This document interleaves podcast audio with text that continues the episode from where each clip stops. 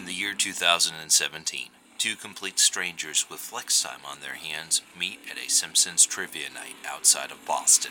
Together with their powers, they created the Frosted Side podcast. Their mission these two hosts join forces with a guest to review an episode of their favorite cartoon, as well as a cereal chosen by the guests themselves, and eat it on air. Radical. Your mission as listener is simple. Okay. Don't touch that dial. Grab a seat in front of the TV, but not too close. And don't pick at the marshmallows, because here comes the frosted side with the Daves, Dave Morrison and Dave Linquist.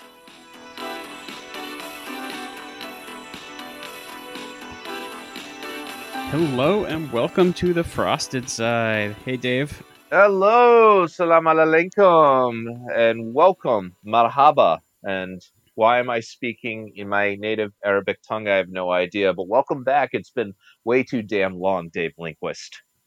Seriously, man. Oh, it's been a while. The world got crazy. Well, I mean, the world's been crazy for a while, but yeah. No, it really Busy. has been a shitty time in our country, and uh, so many things have gone on in our lives. And uh, hopefully, you guys are still staying safe and uh, uh, vaccinated and still wearing masks, unfortunately. But thank you for joining, and uh, we'll take you a little bit of the escape route right here on the frosted side. Wait, what's a vaccine? That's right. It's for, it's basically just a selling point to sell people vaccines for diseases that people don't I have had- and aren't going to I get. had the So- I, I had the goddamn disease. Uh, know that's a about Simpsons. Oh, no. quote. It's a takeoff of a quote. It's a CIA plot. Yep, five Yeah, it's it's a CIA plot, which would you know oh. that, that goes that that's a nice intro into the movie we're talking about today. So, uh, speaking of intros, that thir- that that third voice you're hearing there. Yeah. So, speaking of intros, that third voice you're hearing there is, I think, only our second ever uh, repeating guest here, uh, Mike Yeah, Nadeau. Dude, I'm honored. welcome back. Hi, Yeah. hi, Dave. Dave, it's been a fantastic fantasy foot fantasy baseball season with you. I'm currently in the meat of in the midst of blowing blowing the hell out of a massive massive lead, like uh, you know.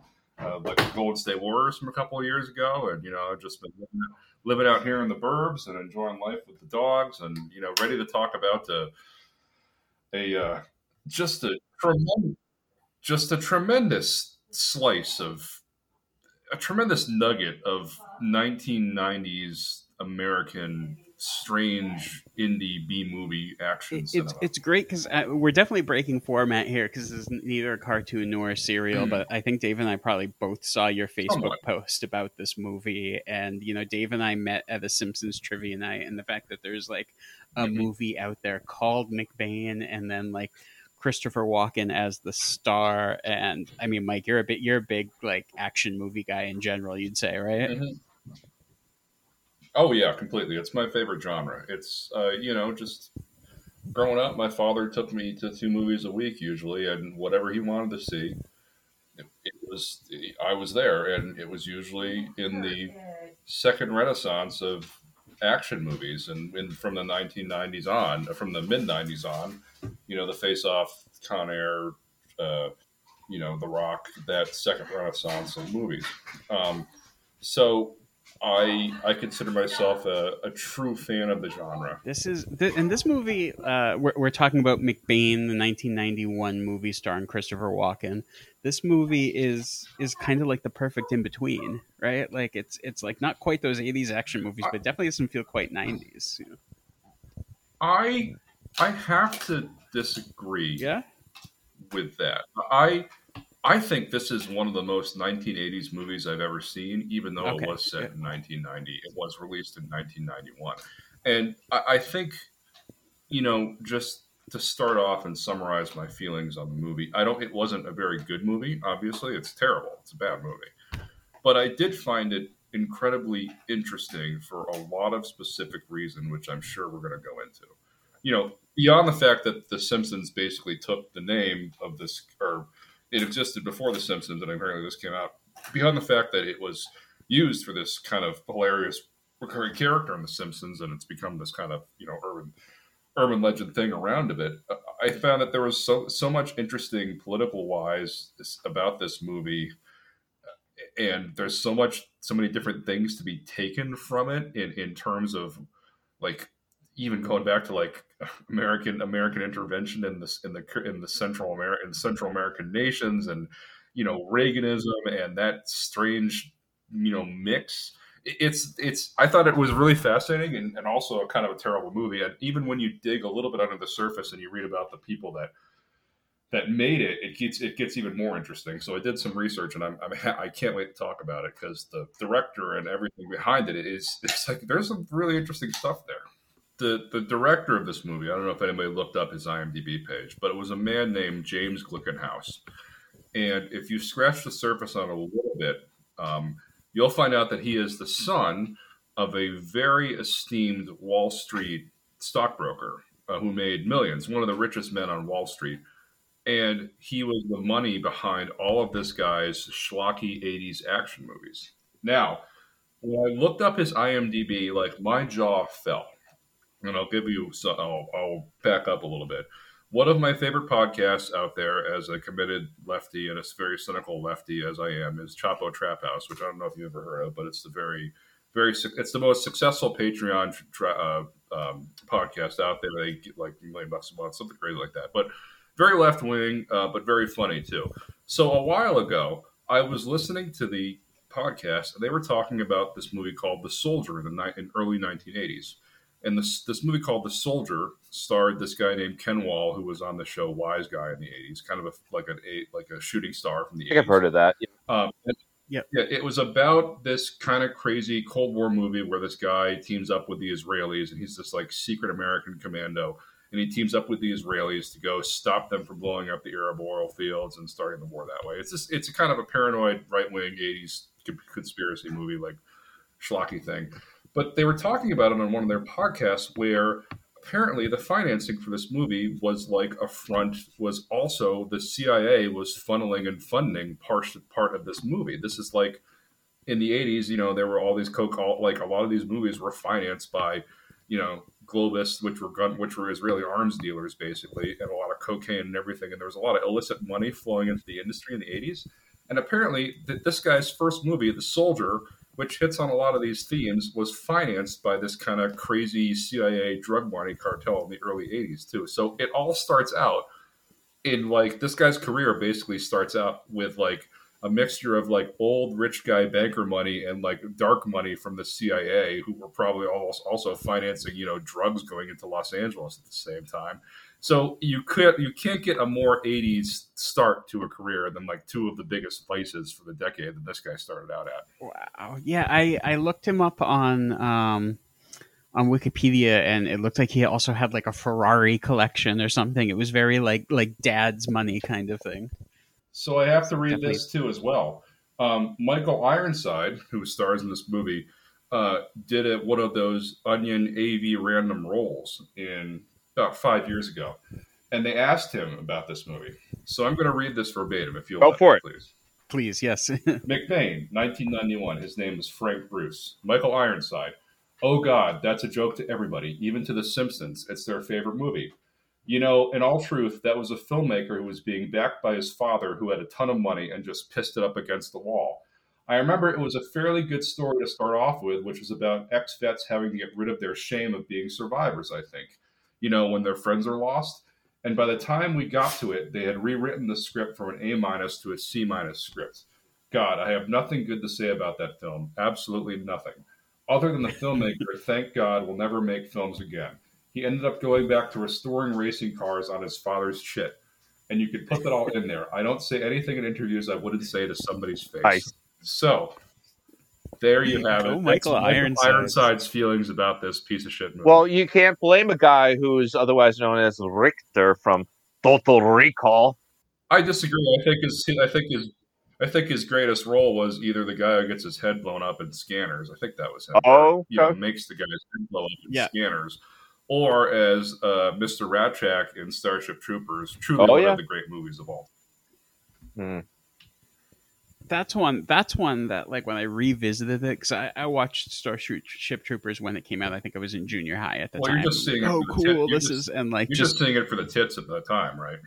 Yeah, well, and explosions and like the the uh, the the Blur song number two in the Oh, trailer, Great like trailer, was just yeah. like, but just like completely missed like all, all, all the like subtlety to it and like the satire and like it's The- yeah up up there up there with RoboCop as far as that Oh, like God. violent sci-fi The- satire for him. um, Starship Troopers had the, the single greatest piece of film criticism I've ever read came from uh, Owen Gleiberman of Entertainment Weekly when he went back Uh-huh. and talked about Starship Troopers, and he said that it was like what Star Wars would look like if Germany had won World War II, which is the most accurate thing I've ever read about Huh? anything in my life. Yeah, And we're going back to the Simpsons reference from the Simpsons Halloween 9, I believe, 9 or 10.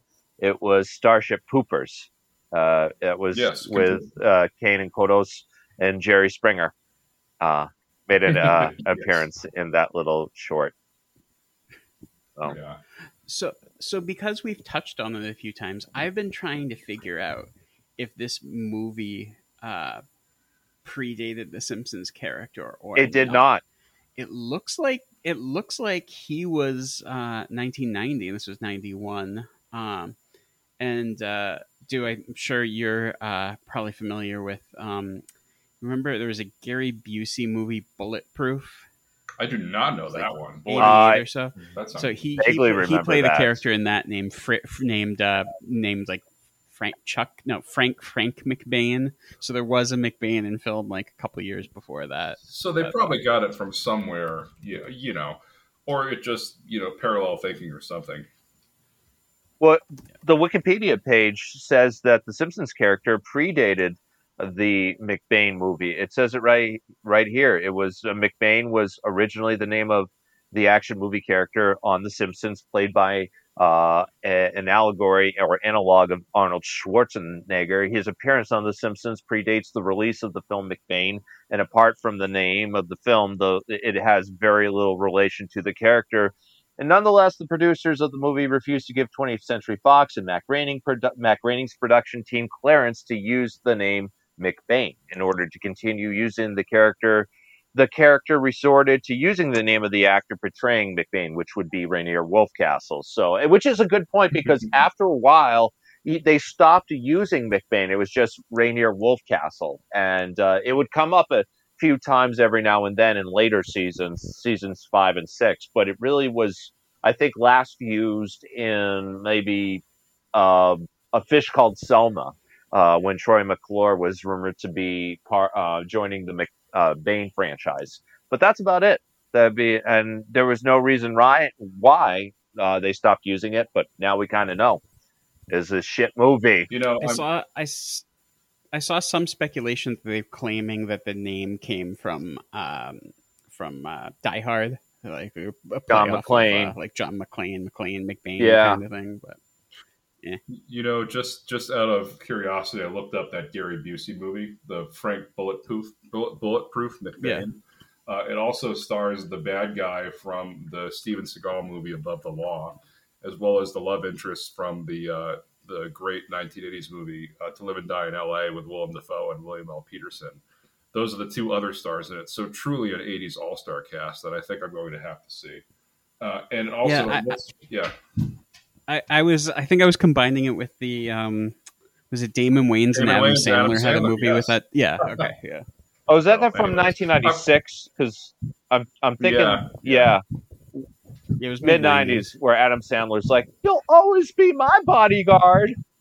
Okay. Yep. Oh God, takes me back.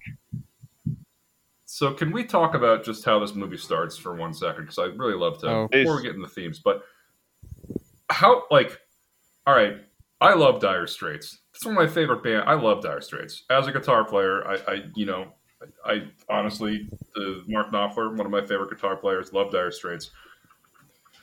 The, the song "Brothers in Arms" is a great song. It's one of their best, and even a cover is way too good for this movie to start off with. it was it like didn't seem to fit. Yeah, we uh we actually uh uh danced to uh my first dance at my wedding was the uh Romeo and Juliet Dire That's- Straits song. Okay, Dave, I do have to Which question. we- your, I do have to question your your selection there. Yeah, yeah, it's way too long know- too. And also, you do know what happens to Romeo and Juliet. yeah, yeah, we, yeah, yeah, Okay. yeah. So you're the yeah. first. Okay. So We're Mike. I think Mike, I, I have to interject here, Dave Morrison. So Sure. you're the first person under forty that is one of the Mhm. biggest Dire Straits fan out there, and at least in any universe, not just the Frosted Side universe. But I've never met Uh, I- anybody who I says that they're a huge Mark. Knopfler fan, and right here in Massachusetts, that's very impressive. Very, very, very impressed that somebody who is is an actual Dire Straits fan, and my hope is that one day Knopfler and David Knopfler, Pick Withers, and John Illsley will bury the hatchet. Well, clearly, I know another Dire Straits fan.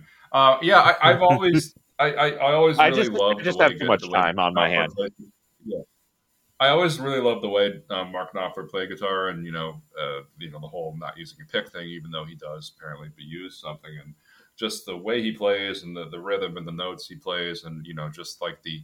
I always thought the as growing up, I always thought the intro to "Money for Nothing" was the way coolest thing I've ever heard in my entire Oh, life. yeah. I'd still love Yeah. to play that. And the fact that Brothers in Arms, which you know has been used in so many other better movies and better TV shows. I'm thinking of the last episode of I think of season two of The West Wing when Yep. you know uh, I forget which I forget what exactly was going on. I think it was the after Mrs. Van Landingham dies, but they use that to great to great extent. It's been in tons of other things, and I just it, even though it's a cover, it definitely belongs to a better class of, you know, it, it's kind of like how I don't know Empire Records has that great soundtrack for such a shitty movie. You know what I mean? Or Oh, yeah. you know, just the the the the, when it's when it's it With just, Ro- Romeo and Juliet from. Romeo uh, and Juliet. That's probably why I got that from. So I, I just the, the fact that it starts out like that, which is such a, it, it probably should be used for a Vietnam War movie in some part. I mean, it would very it would fit well, but just anything but this piece of shit. So that intro, I, I mean, I, I, it, it starts showing you like what's going to be happening with the movie from there on out. In that, like, whoa, okay, so like this is legit. They had the like budget to spend on like filming this actual helicopter Mhm. flying over, but then you cut to them talking in the helicopter, and there's it's this like obvious green screen and like some of the worst overacting I've like ever seen. I'm like, this is like the contrast is there to, sh- to start. Like, it's- okay, they have a budget, but they don't know how to do this. The whole movie is a montage of a lot of different 80s tropes, and which is why I, this movie should have been from like 85 or 86, but there's it's bits and pieces from so many other movies that are so much better. I just took a list of them. Just Missing in Action, Deer Hunter, Uncommon Valor, which is a totally underrated movie with Patrick Swayze and Gene Hackman, which is about rescuing POWs from World War from the Vietnam prison camps. You know, Rambo 2. Um, and that's just the Vietnam things that are in the beginning of it, right? And you know, before we even get to the things, and then when it talks about the the narco state and and you know this this this trope of, uh, you know, using them as the bad guy terrorists, this stand in for Pablo Escobar or you know anything profiled in the TV show Narcos. I mean, they actually how- call him Escobar. yeah, think. I mean, think of how many movies we saw in the '80s and you know, I guess early '90s that used this kind of stock South American, Central American, you know, Mhm. narco state as as the avatar for you know as the bad as the the, the other the bad guys. I mean, uh, Die Hard Two, Commando, uh, you know, the first couple seasons of Miami Vice, Above the Law, you know, all those movies using this just you know using this the the U.S. versus the bad guy drug dealers, uh, very superficial and in retrospect, you know. God, there's so many other factors that Can I say it? all the political It's racist. about this. Oh God, completely. Oh yeah, oh, horrifying. in a few different ways. I mean, yeah. Yeah, it, Looks, Yeah. Jesus Christ! I mean, there are four white guys, and they they take over five white guys in like corporate casual clothes, and they fucking take over the entire country. You know, like talk about a white savior complex. I mean, looks, there's. I, I, I guess it's an American saber because yeah, they did they did. There was a black guy on there on the the crew. Real, oh yeah, real diverse. But I mean, God, just this like the politics of this are just so fucked up. I mean, think about this. This is these are these are a Colombian. This is a Colum like or Colombian politics, and they're relying on you know the four or five American mercenaries to take over their country you know, to to restore order from like this narco guy, this narco guy who is selling coke presumably to a bunch of businessmen in you know New York City and and Miami in the 1980s. So, like that's it's just crazy, you know. It, it's when you really step back and think about it in a, from a political a political and socio-economic thing, it's it's it's oh, it's like a hilarious right wing fantasy, Frank. Come true. So so I, I, I want to interject here, and I'm jumping way ahead in the movie, but I, I'm assuming people who are listening to this have heard the movie. Um, and I just want to jump in on that Luis Guzman scene. Can we get to which is get to like, the Luis Guzman because for anybody who's kind of an aficionado of B characters, of actors, you don't know their name, but you know their face, and Luis Guzman, I think, is the poster child for that. Uh, he's kind of like a, a, a B level Danny Trejo, but except he's like the, the Puerto Rican or Mexican drug dealer in just about every B movie out there. Uh, he was Mhm. one of the gang leaders, I know, in The Substitute with Tom Berenger. And he was on Law and Order in the first couple seasons in an episode, playing uh, a crackhead in uh, Spanish Harlem. And uh, he's in McBain as uh, And you and, and, then later in his career, he was actually you know one of those guys that kind of circled back around. Not later in his career, but you know he had a kind of a prominent role in Boogie Nights. He had a really nice role in Traffic, Oh, actually as a as a detective. So he kind of circled all the way back around to actually being a guy. And uh, I believe in the the the uh, the his highest profile role, I think, like almost an above the fold role, was in the the Count of Monte the Count of Monte Cristo remake, which is actually very good. And from like 2000 or 2001, he's in there with Jim Caviezel and- and Guy and Guy Pearce uh, as playing the sidekick to I think it's Jim Caviezel who turns out to be the good guy in that one. Um, but yeah, he's a it's interesting character actor in that, um, and the fact that he, you know, says, "Hey guys, I'm not the problem. Go rob the mob. Go rob. Go rob the mafia." is just a crazy, crazy plot twist. Which I don't know if you want to talk about that now or later, but well, the s- they're, see, they're, yeah. they're, they're schemed to get financed. They're schemed to get financed by they finance the mission by first robbing the drug dealers who tells them to rob the mafia and then posing as Jews to rob the mafia is really just a just a trem- you got to thread a pretty big ass needle in order to get to get to that point. It it felt like he must have forced a little bit of that speech. But like in that he was like hey you didn't need to kill everybody here. I was Yeah. giving these guys jobs. I don't sell the kids. You see those scumbags outside. Yeah. those are the people i sell to. Like like i feel like maybe like what ironsides was saying there was a piece of a smarter script in there that snuck through but like i'm like it, it was just jarring and i'm like oh that's kind of a coherent point. And then he like you know mentions whatever like fake mobster name that's like the stand-in for Gotti or whatever, and then Uh-oh. boom, they're off to like rob the mobsters. I'm like, oh, I wasn't expecting that to happen, but You know, uh, something else I, I want to talk about too. I don't know if it was earlier. It's a little bit earlier in this movie, but uh, you know, when Maria Ch- Maria Conchita Alonso, who uh, I don't know if you looked up looked her up, but she's got some interesting right wing politics as well. Wait, When wait, hold up. Talking to Christopher. she's right wing. She looked like she was kind of liberal, although I didn't really read through her views. It said she was into No, LBG, LGBTQ rights. Uh, She is, but, but politically, she's kind of one of those. Uh, she's a supporter of, uh, you know, real big supporter, uh, anti-Castro person. One of those, um, you know. Oh, she's she's from Cuba originally, she was right? born in Or- Cuba but raised in Venezuela. So yeah, so it's interesting politics that wouldn't wouldn't align basically with a lot of the you know the the the current a lot of what what what's currently accepted about Americans' role and intervention in in that sort of certain region. I'll put it that way. So when she's talking with Christopher Walken at the diner, there's something I wrote down because I found it really interesting when she's explaining how what the idyllic paradise of Colombia was before uh, Victor Argo as uh, uh, what was his name took it over as the bad guy, General El Presidente. took it over Presidente. um, El Presidente when she was explaining how, uh, yeah, before then the rich people had to trickle down. They trick they trickled the money down from where they were all the way down there. I was like, holy shit! You can't like, Yeah. Did, did Yeah. you know? Did one of did one of fucking Reagan's goons write this thing? Was it like one of the the guys like giving him the script? I'm like, oh my god, you can't get any more crazy than this. Than like the idyllic idea of a trickle down economics being being disrupted by this thing, and then the Americans have to go over and take it take it away. I was like, wow, that's really blatant right there.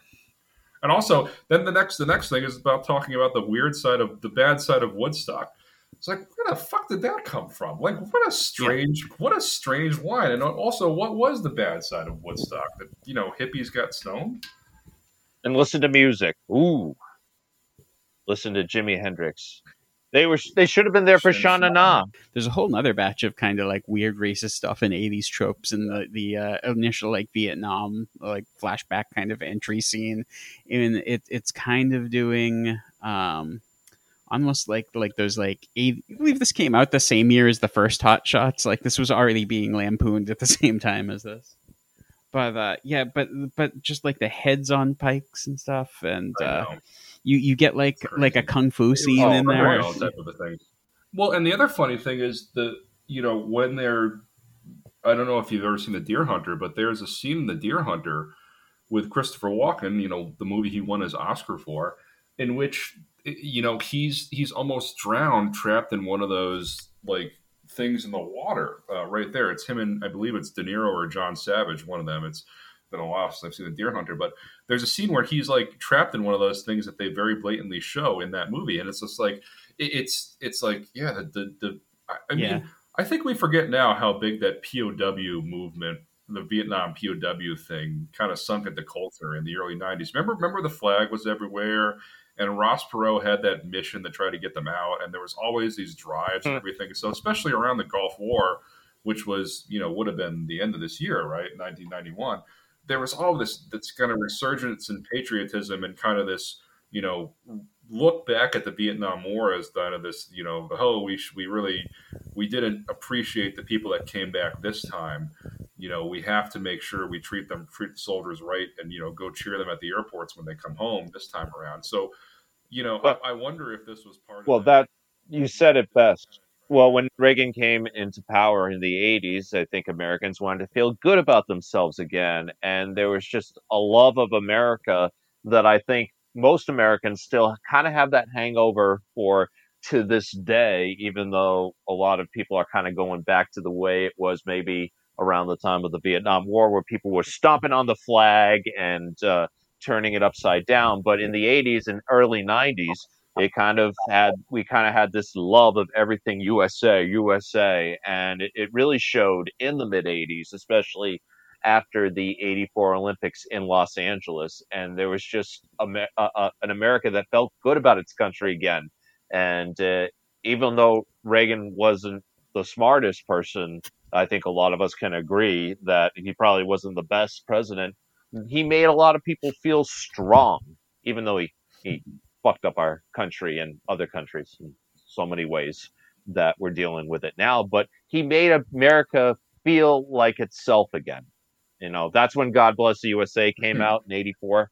You know, something else I forgot to mention too about this this movie with Christopher Walken is it's very strange, but there's a there is a movie from the early '80s that he did, which has got almost kind of the same plot and it's called The Dogs of War with Tom Berenger from better than the substitute, I believe, which is a much better movie than this. It, it's kind of it's actually pretty good. It's based off a Frederick Forsyth book, but it's about better than the substitute, even better, not as good as Platoon, but better than the substitute in the great Tom Berenger canon. But there's a movie. This movie is from I think 81 or 82, but it's uh it's it's basically Tom Berenger and Christopher Walken getting paid to take over an African country uh, you know, one of those generic African, you know, dictatorships from the, the 80s that are just, you know, kind of kind of always in chaos. But in this movie, it's kind of flipped because Walken and uh, Walken kind of turns on the guys that are paying him and ends up like giving the, I think at the end, giving the country back to the rightful people or whatever, something like this. It's, I mostly remember it because there's a torture scene in which Christopher Walken puts a piece of glass in a guy's mouth and just slaps him with it. And it's kind of horrifying, but it's really good one thing I wanted to get into here was um, just like Walken's character, like the titular character McBain. Like, there's so little to him. Like when we're first introduced to him, like in the cage, he's basically like presented as like I don't know David Carradine in Kung Fu or something like that. He's got this like weird kind of calm demeanor, and he's like being been put put into some sort of like you know cage fight kind of thing. These guys come and rescue him, and then um, we get the. By the way, it's never identified that. The, apparently, they're an they're an Army Ranger unit, but it's never. I don't think it's ever specifically identified in the in the the film. But I read in the synopsis. Apparently, they were Army Rangers, which explains their specialties. Okay, yeah. Yeah, that definitely like is why they're able to essentially take out an entire like Viet Cong village type thing. Right. Uh, yeah. So, so we we get the the scene where I think Roberto is his name, like rips rips the bill and says, "If you ever see the other half of this bill, you know you can you can pay me back." Or at at that point when when you see this, and besides that being the motivating factor for McBain, like what is this guy's personality? He seems like he's stayed buddies with all these people who've rescued him, and we get like. I'm, I'm jumping around here, but the the scene of like assembling the gang to kind of like put the plan together and take it down like in, in the movie made now this would be a two minute montage set to music like it would be done really fun like your oceans 11 type things. And it's what like 20 25 minutes of just kind of like getting Oh, I wouldn't It even would put be- it on the same level as Ocean's Eleven, and I thought that was a bad remake, and I'm vastly in the minority on Ocean's 11, 12, and whatever they put out after that. But you can't even. But compared to McBain, Ocean's 11 Oh, I- and 12, fucking masterpiece. Oh well, here's the thing. I, I think that if we're talking about putting the putting together a scene montage, uh, nobody ever did it better or funnier than the five minutes in MacGruber, which talked about that. Which I don't know if you've seen it, but it's probably one of my fun, my five favorite movies of all time. They're bringing that to TV. They're bringing Yes, that to Peacock. I, I read the other Yeah, day. But, but because the other um, thing, if Lorne Michaels didn't get the message in 2010 when he put that movie out um, Yeah. in theaters, he's certainly not learned this time. It's one of the funniest movies I've ever seen in my life, and I, I mean, I. But when we're talking about the putting together scene montage, the funniest thing about that as McBain, you know, uh, slowly gets together the team that he will take over the the, the world with, or the sorry, this, uh, you know, substantially sized Amer- uh, South African, South sorry, South American country with, you know, four, uh, three white guys, one black guy, of course, that's all you need. Um, when he's putting that together, it's also an opportunity to squeeze in another tr- another reference to another 80s movie which there's somehow like a, a callback to Wall Street that scene at Wall Street when uh, all the all the people are yelling at the uh, at the at the Oh, board yeah. meeting you know that's a clear reference to the scene in Wall Street where Michael Douglas goes does the greed is good thing right there Okay. but yeah, and it's just like okay, well he's just he's just grabbing thing other things from '80s movies, just tossing. Sure. them. But then when one of the security guys is like, "Yeah, that CEO is the scumbag, and you're you're that they're all the good guys in there." Just it's just that was a, a very strange callback. It's like, what the fuck is this? Why the hell are they going to this?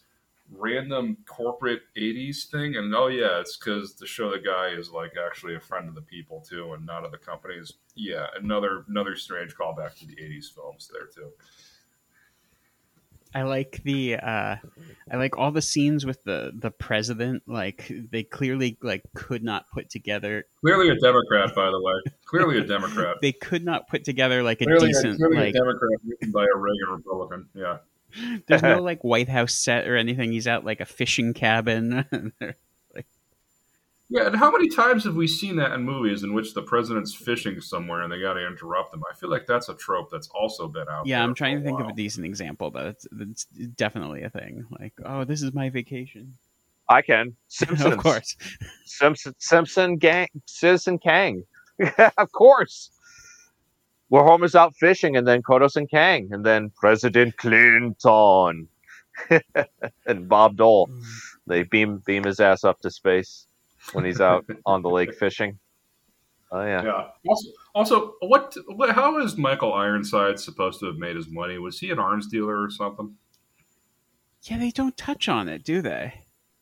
Like he's got that. No, I mean maybe the people. Did people just give Michael Ironside money? Because I probably would. I'm just guessing. I mean, he had that ponytail as well, so maybe he, that just that just wanted. He did.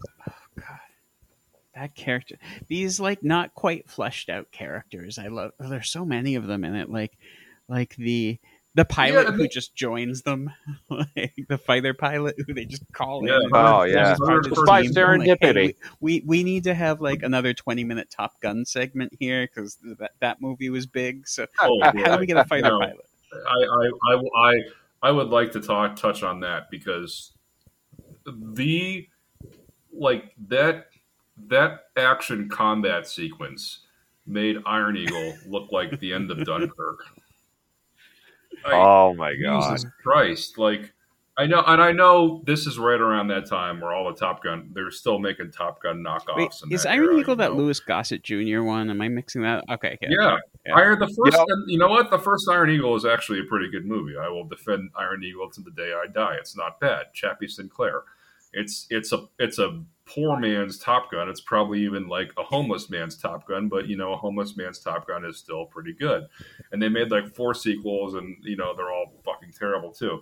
But you remember eh, too in the early '90s they also made Top Gun with helicopters, and it was called Firebirds, starring Tommy Lee Jones and Nicolas Cage, which is a fucking fantastic. I have rewatch if you zero memory of this I'm not- you- Dave, oh god, if you guys ever want to see I do crime, not know. by the way, another another movie in which the Americans go and uh, use helicopters to take over a narco state. I'm just remembering this. I wonder it's come, coming out right around that same time, but it's literally.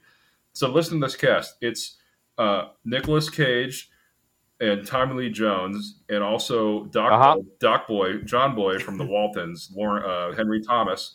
Um, they all team up together, along with What? Sean Young as the very, as the very first female Apache pilot, and they use these kick-ass Apaches to go fucking take down some drug lords and shoot down some planes in the early 1990s. I Nice. swear to God, this movie exists, and it's awesomely terrible at the at the, the same time. But if you ever want to see Nicolas Cage and Doc Boy from the Waltons shoot down some narco terrorists, and then have Tommy Sounds Lee like a fever dream. instruct Sean Young how to shoot down a plane using a Stinger missile after they've crashed. It's fucking fantastic. And I can't believe you guys look so. I mean, you're both older than me. You never Uh, have any memories of this? Zero. Like uh, the to the title. The title. No, but I got to bring it backtrack because you said John Boy Walton isn't. this. Okay, I am going I know. through IMDb right after we get off the mic. He is also in the American. you remember he was in the insane. He's, he's in the Americans as the uh, the the FBI boss for the first couple of seasons, I think. But yeah, fi- it's funny. I, I'm just making this connection now, but Firebirds actually has a lot of the same politics in this. Oh, just, let's let's use this '80s narco state as our bad guy country and have the Americans invade, like you know Grenada, Panama, one of those things. It's And and when did this come out? God, I think it was 91 or 92. I don't think I saw it in theaters, but I know I had it on VHS. Um, let me look this up really quickly as I go on IMDb. Of course, the first thing it finds comes up is Fire Alrighty. Steakhouse and Grill uh, from two, from in Charlotte, North Carolina. But let's look at the other one. Firebirds Uh-huh. was from 1990 with Nicolas Cage, Tommy Lee Jones, Sean Young, and Henry Thomas. Yeah. Wait, Oh, Hen- Sean Young. Henry what a Thomas. is tragic that the, figure Isn't that the he kid was. from ET? Oh, you're right. Uh, yeah. Is I- that it? That name. No, you're I might be wrong. Maybe there are two Henry right, Thomases. Henry Thomas. Fuck, I'm thinking of somebody else. I forget who is. I forget who's in it, but it's definitely one of the guys from the Waltons is in it. But the politics of that movie are, you know, eerily similar to this one. So I'm gonna. look I'm, it up. I'm just looking up Sean Young. Oh, that's a that's a whole deep dive in and of itself. she she was uh, holy shit! I could do a whole movie on her. Yeah, but one of the interest, most interesting Uh, '80s movie career, movie careers, and also one of the most beautiful Oh, yeah. women of the time too. So I have a question I was mulling over during this that I wanted to pose to you guys. So, like, like you said, like, uh, Walken has an Academy Award. Um, is Walken a good actor? I like. I can't. Yeah, I I think can't what- decide. I, I think that he's a very I So I think he's a very good actor. I just think he's kind of like Nicolas Cage, in which he just does everything. And probably doesn't put in the effort for a lot of them. There, there was definitely a while Well, there I where mean, he was so- taking I- anything, right? Like he he would just take whatever. I think that's what he does. Well, here's the thing about Walken. There was a time when he tried to move away from his tough guy kind of villainous roles, and he, for a while, of course, SNL in 2000 playing Bruce Dickinson on in that SNL skit. I gotta have more cowbell, and then. Of course, in that uh, Fatboy Slim video, "Weapon of Choice," where he's dancing around the mall, Yeah. you guys know what I'm talking about. I think unlike Nicolas Cage, where he's just popular for being Nicolas Cage, Christopher Walken has kind of a little bit of that fam- family friendly vibe, whereas Nick Cage is always going to kind of be Nick Cage, where Walken is going to be a little more um, accepted by the mainstream, even though. Compared to acting ability, I would put Nick Cage in a whole other level. Christopher Walken's just he does the Christopher Walken voice, the come And- closer. And, and yet when he gets and yet when he gets the chance to really do something good, you know, there are a few guys that have this memorable appear. I mean, how many things can we can we did we know off the top of our head that are just monologues? Christopher Walken. There's the watch thing from. There's the watch speech from Pulp Fiction, obviously. There's the you know the uh, I am I'm the Antichrist speech from True Romance. There's just two monologues there, two of the highlights of the films. He won an Oscar. He got another Oscar nomination in 2000. Uh, I think it was 2001 for Catch Me If You Can, which he's tremendous in. He goes, you know, the two little mice scene from that one. He's been really great in a lot of things, but I think I think that you know uh, I think that he's He's one dimensional. he's one dimensional, yeah, but I think you know he's he's like a like a you know a, a reliever that can only do one thing but does it very very. He's like Mariano Rivera. He can do one thing, Got but the he can do it cutter, really really yeah. well. Yeah, and I mean, Yeah. it even it even works in comedies, like uh, not necessarily the greatest movies, but like Wedding Crashers and, and Joe Dirt, do like Oh, yeah. Walken doing his Walken thing, like works in those movies. Even uh, even I, I, it's a not it's actually not a terrible movie, but there's a movie called Blast from the Past in which he's with Brendan Fraser. Is that like unfrozen And, uh, caveman kind of thing or something? kind of? It's when he plays like a paranoid '60s guy who lives Oh, in a yeah, bomb shelter for years. But he's really friggin' good as like the father. I think Sissy Spacek plays his wife, but it's like pretty funny actually. But yeah, no, I think he's he's had a really interesting career. Um, but yeah, I, I think that he's just a lot of crap, kind of like kind of like you know Nicolas Cage.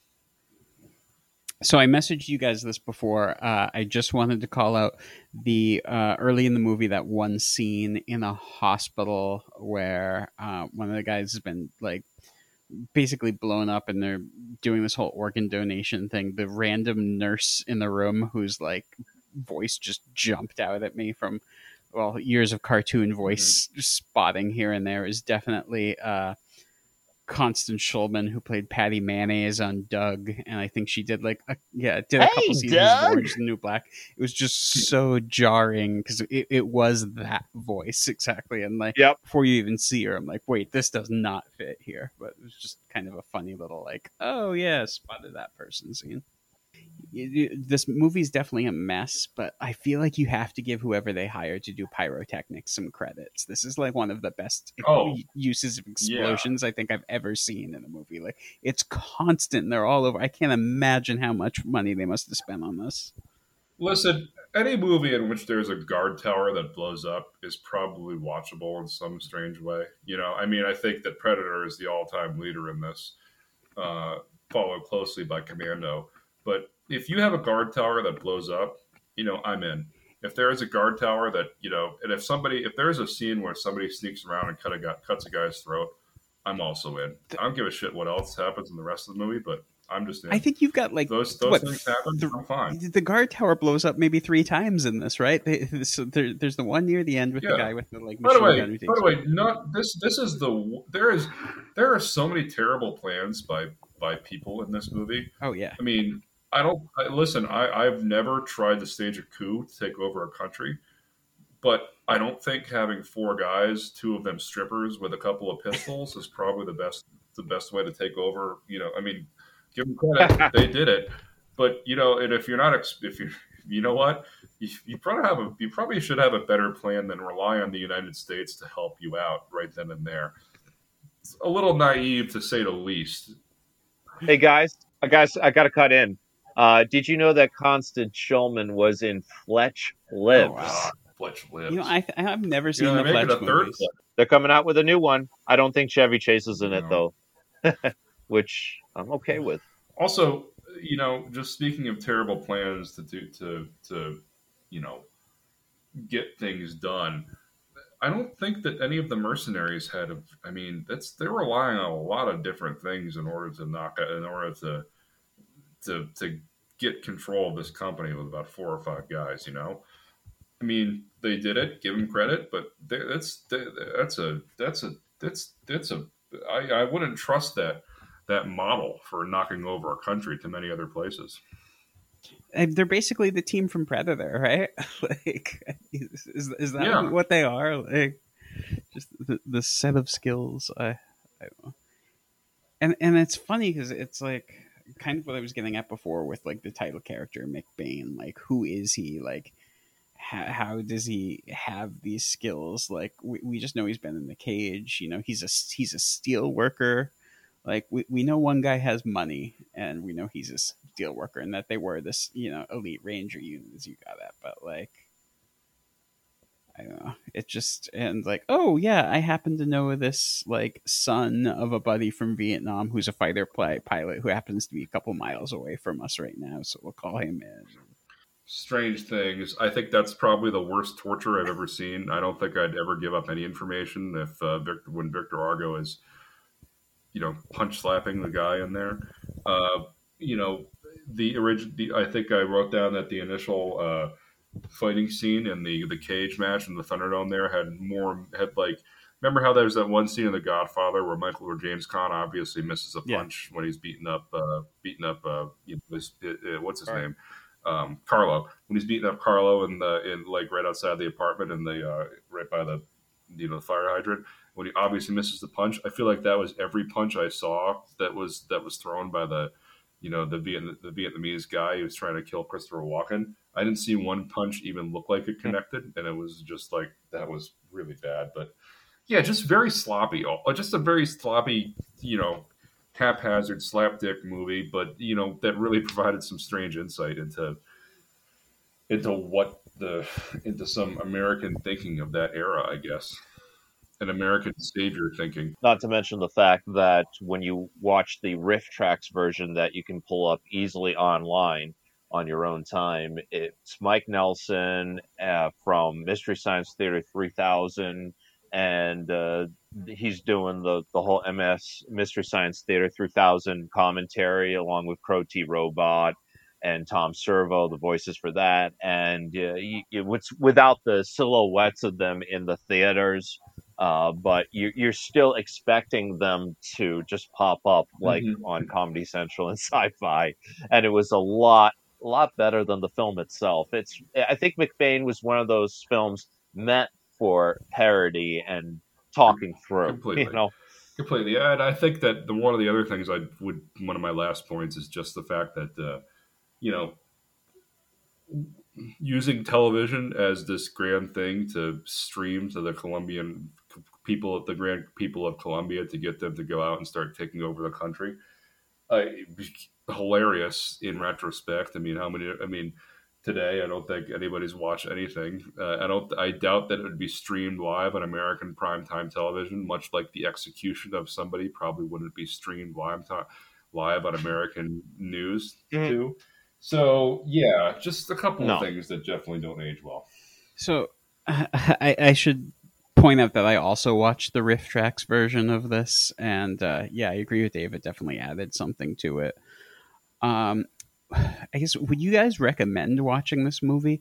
I can't tell if it's like I'm a big so bad it's good guy, and without those track behind No. it, I can't tell if this was so bad it's good or if like without that commentary there, like it was fun as a RiffTrax version, but I think like just watching this movie by itself, like as a I'm sure cautionary it. tale, No, it sucks. Hey So, as guys, a sorry, caution- I got to jump off. I got a little emergency, but was off a talk. It was awesome talking to you guys. Yeah, it was great, Mike. Take this. care. You know, you had the instant of Oh, Thanks so much. Peace out. Good having you. Hey, take care, Mike. Mike Nadeau, everybody, who helped us review McBain from 1991. Uh, like we said, it starred Christopher Walken, Michael Ironside. I watched it with the RiffTrax, and even without the RiffTrax, I, I would say no. It does. It's not something that I would watch unless uh, I'm in some college course and I'm showing this to my class as a cautionary tale about what not to do if you're trying to make a movie. Yeah, I, I I agree. It's not quite so bad. It's good. Like if you had like a bunch of friends sitting around making fun of it together, like something along those lines. You're doing like a themed like bad action movie night. You make a drinking game to it or something, then maybe it's watchable. But otherwise, whew, it was a little rough. But uh, Uh, but uh, uh, overall, I like the RiffTrax version with uh, the MS Mystery Science Theater 3000 MST3K. Uh, it added something. It added an element of hilarity to a film that is for Kemp value. At least maybe that's what they were trying to go for, you know.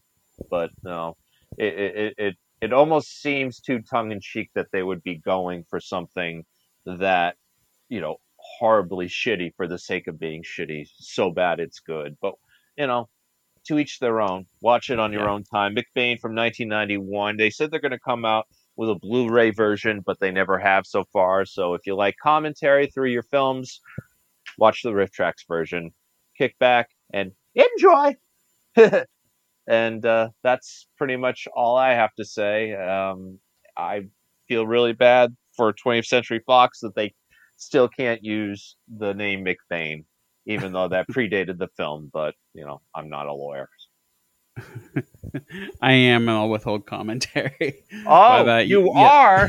are. so yeah, we uh, Mike, we appreciate it. This was uh, this was an entertaining pick. Um, definitely a break away from our format a little bit, but uh, man, that's fun sometimes, Dave. I, I I enjoy the kind of breaking away and watching a movie a bit, and you know there is that con- connection back to The Simpsons with the name. So we've got sort of the backdoor uh, car- cartoon connection there. But yeah, th- this was a fun one, and yeah, yeah, thanks, Mike. We appreciate it. Mendoza.